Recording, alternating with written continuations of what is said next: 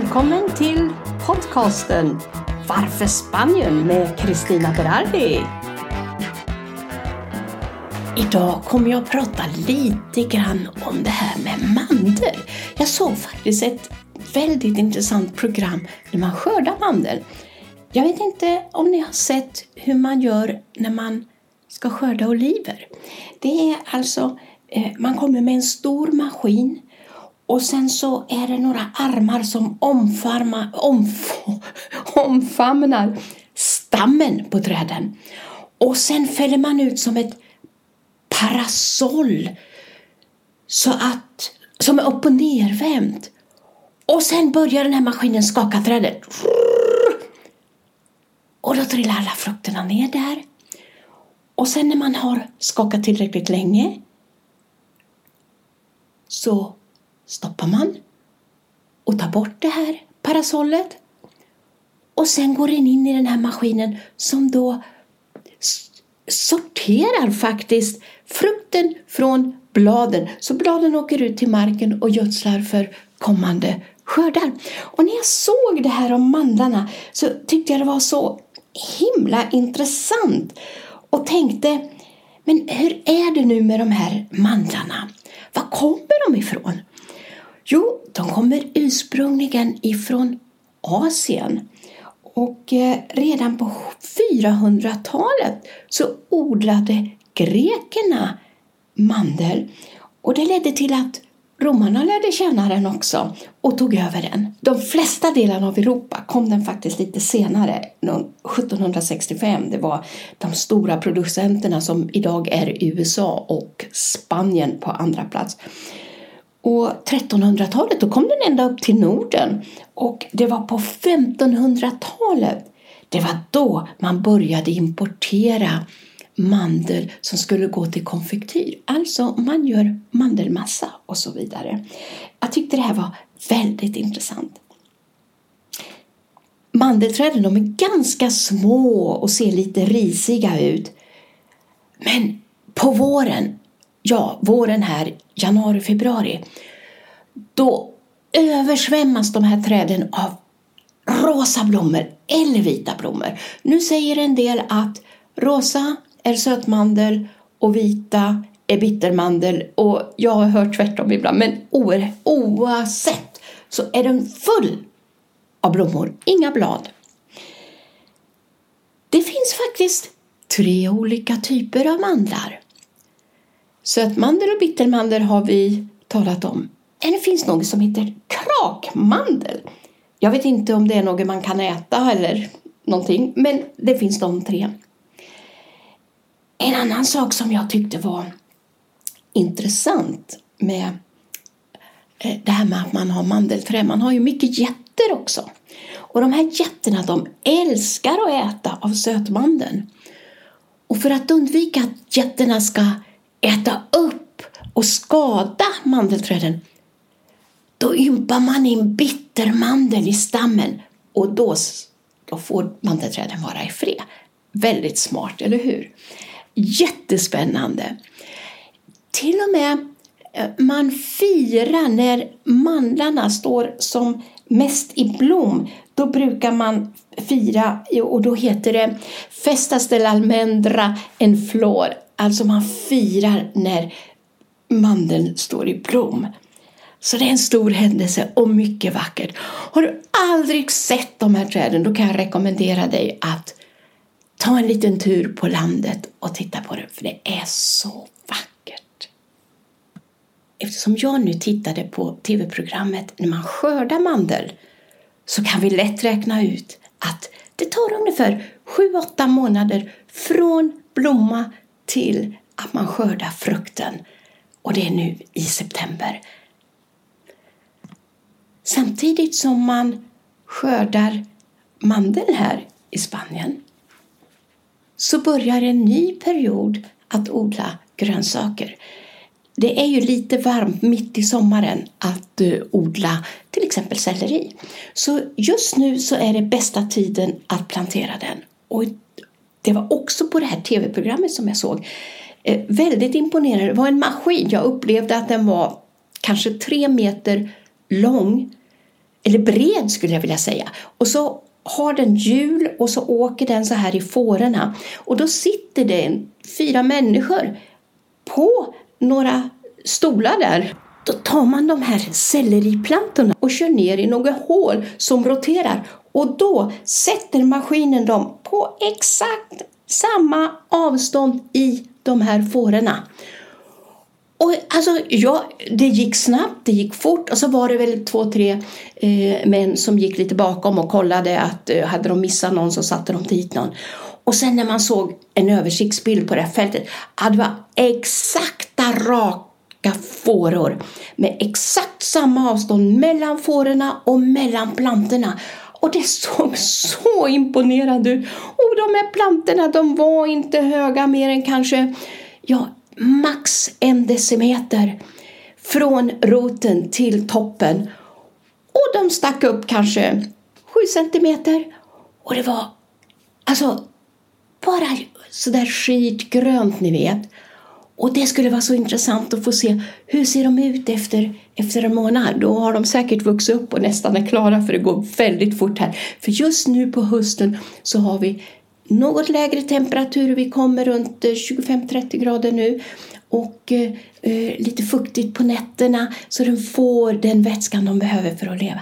Jag tyckte det var väldigt intressant att se att den ena skördar man och då planterar man det andra. Och det är så det är med eh, jordbruk, att man ersätter det ena med det andra. Och här med det milda klimatet så kan man odla året runt. Då kommer jag att tänka på en annan händelse. När man köper grönsaker i affärerna så är det klart de är, ser fräscha och färska ut och man smakar dem och tycker de är goda. Men en gång hade vi förmånen att få direkt ifrån en skördning broccoli. Och jag måste säga, har aldrig ätit en sån god broccoli i hela mitt liv. Alltså den hade ju självklart vuxit i solen, eh, fått eh, näring. Eh, den var stor, men smaken. Jag har aldrig fått en sån smak innan. Så finns det möjligheter för er att köpa på torget eller av bönderna ute på landet direkt, då skulle jag rekommendera prova och köp, för det är en helt annan smak än när man köper i affären. Ja, det är inte så lätt att, kanske att göra det när man bor i de norra länderna, men bor man här nere i Spanien då har man den möjligheten. Det är en smaksensation skulle jag vilja säga. Nu byter jag ämne också helt plötsligt. Från eh, grönsaker och eh, mandlar så tänkte jag prata om, jag var hos hårfrisörskan i veckan Håret blir väldigt långt och jag har väldigt mycket hårstrån på huvudet så jag måste både tunna ur och korta håret. Får en tid och ni vet, det är väldigt varmt, det är 30 grader här, sätter på mig den här masken, ansiktsmasken som man måste ha och så går man till hårfrisörskan. Man får inte ta av masken när man är där, måste man ha på hela tiden. Och eh, jag skulle ju ha lite olika färger i håret, slingor. Och får man ju sitta där och de håller på att löra slingorna. Sen sätter de någon grej så här, eh, ni vet som ser ut som en torrku men är något annat som eh, rasslar. Det låter väldigt mycket och det blir väldigt varmt. Blåser inte men det blir väldigt varmt. Och då sitter man där med den där masken. Åh, jag glömde säga. När man kommer dit och sätter sig då har de ju naturligtvis sprayat stolen. De har också plastat in stolen och de plastade även in mig. Så där sitter jag helt inplastad på en plastad sprutad stol med en sån här varm grej över huvudet och med ansiktsmask. Jag kan säga att man kan ju få Eh, klaustrofobi för mindre men det värsta för mig var värmen. Alltså det var så himla hett och varmt, det bara rann. Jag svettades som bara den. Och det var en lättnad när den här stora grejen, torrkur-liknande saken på huvudet försvann. Och jag kunde liksom andas ut. Och sen skulle man naturligtvis tvätta håret och skölja och så klippa och så vidare. Jag satt där två och en halv timme Oj, oj, oj. Ja, det här med ansiktsmasken gjorde faktiskt, och plasten, att det är inplastat och att man själv blir inplastad, gjorde faktiskt att det var det var inte skönt och trivsamt att sitta där kan jag säga. Håret blev bra i alla fall, jag är nöjd med det. Men all denna plast och eh, denna skydd och, och, och försiktighetsåtgärder för att eh, minska eh, smittspridningen och sådär, den är bra men ibland är det jobbigt om jag ska vara ärlig. Hörrni, jag pratade förra gången om att man i Spanien har en konstig lag eh, mot ockupanter av bostäder. Det var väl bara någon dag därefter som jag läste i tidningen att nej, nu har de lanserat en, en ny idé för att påskynda vräkningen av de som ockuperar en bostad. Det finns statistik som säger att det är cirka 40 eh, ockupationer varje dag i Spanien och att det tar så lång tid sen för, för människorna att, att få tillbaka sina bostäder eller kanske inte få tillbaka dem alls för att processen är så lång. Förra året gjordes en undersökning eh, med det här med ockupationer och 47 procent av spanjorerna de känner faktiskt en stor oro för att drabbas av ockupanter. Och det har väl föranlett att eh, man vidtar nu kraftigare åtgärder mot denna typ av illegal verksamhet.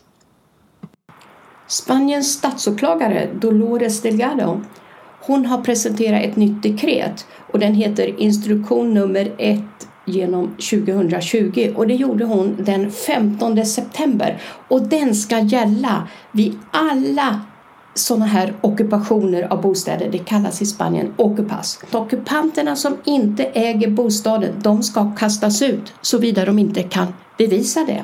Och det har de ju lite svårt att göra. Jag tycker det känns jätteskönt med denna statsåklagare som har förstått att det här är ett stort samhällsproblem som skapar oro, inte bara bland spanjorerna, även bland oss andra som har köpt bostad här och kanske inte bor här. För det var faktiskt nerprioriterat de som har en andra bostad. Nu ska det vara stopp på det. Känns jätteskönt. Jag ville bara återrapportera att när man pratar om någonting så dyker det upp och nya saker händer. Goda nyheter ska alltid förmedlas på en gång. Superbra! Här eh, på Costa Blanca så har jag läst mig till att namnet Costa Blanca, alltså den vita kusten, kommer av den vita sanden. Jag ställer mig ju lite frågande till det här. Inte för att jag inte litar på dem, men jag har inte sett den vita sanden här. Men det jag har sett, det är ju salt. Vi har ju vitt salt, det finns saltsjöar.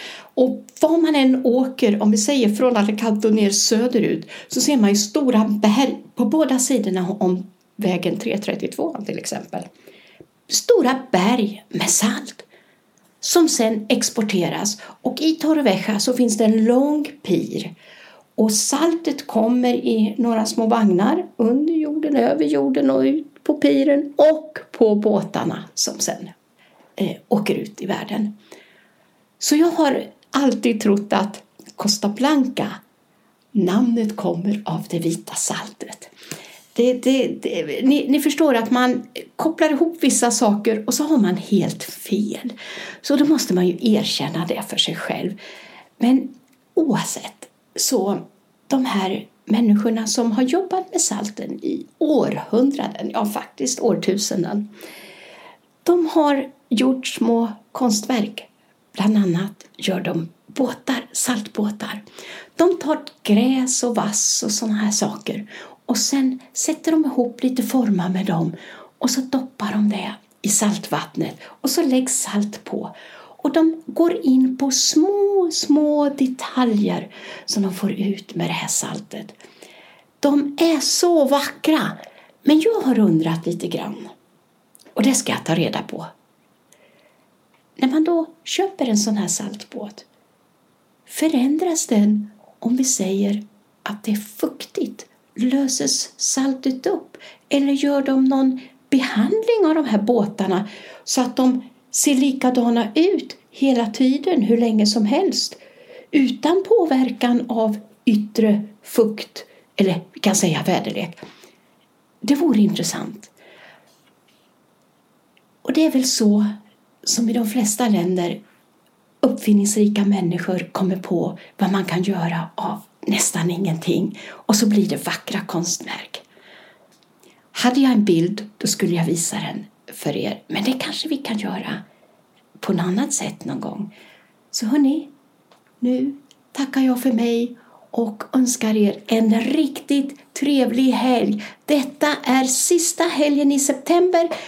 Sen på torsdag, då går vi in i oktober. Det var allt från podcasten Varför Spanien med Kristina Berardi. Och jag tackar dig för att du har lyssnat på det här avsnittet och hoppas att du fick lära dig lika mycket som kanske jag fick göra. Och vi hörs igen nästa vecka. Tack och hej, ha en riktigt skön helg!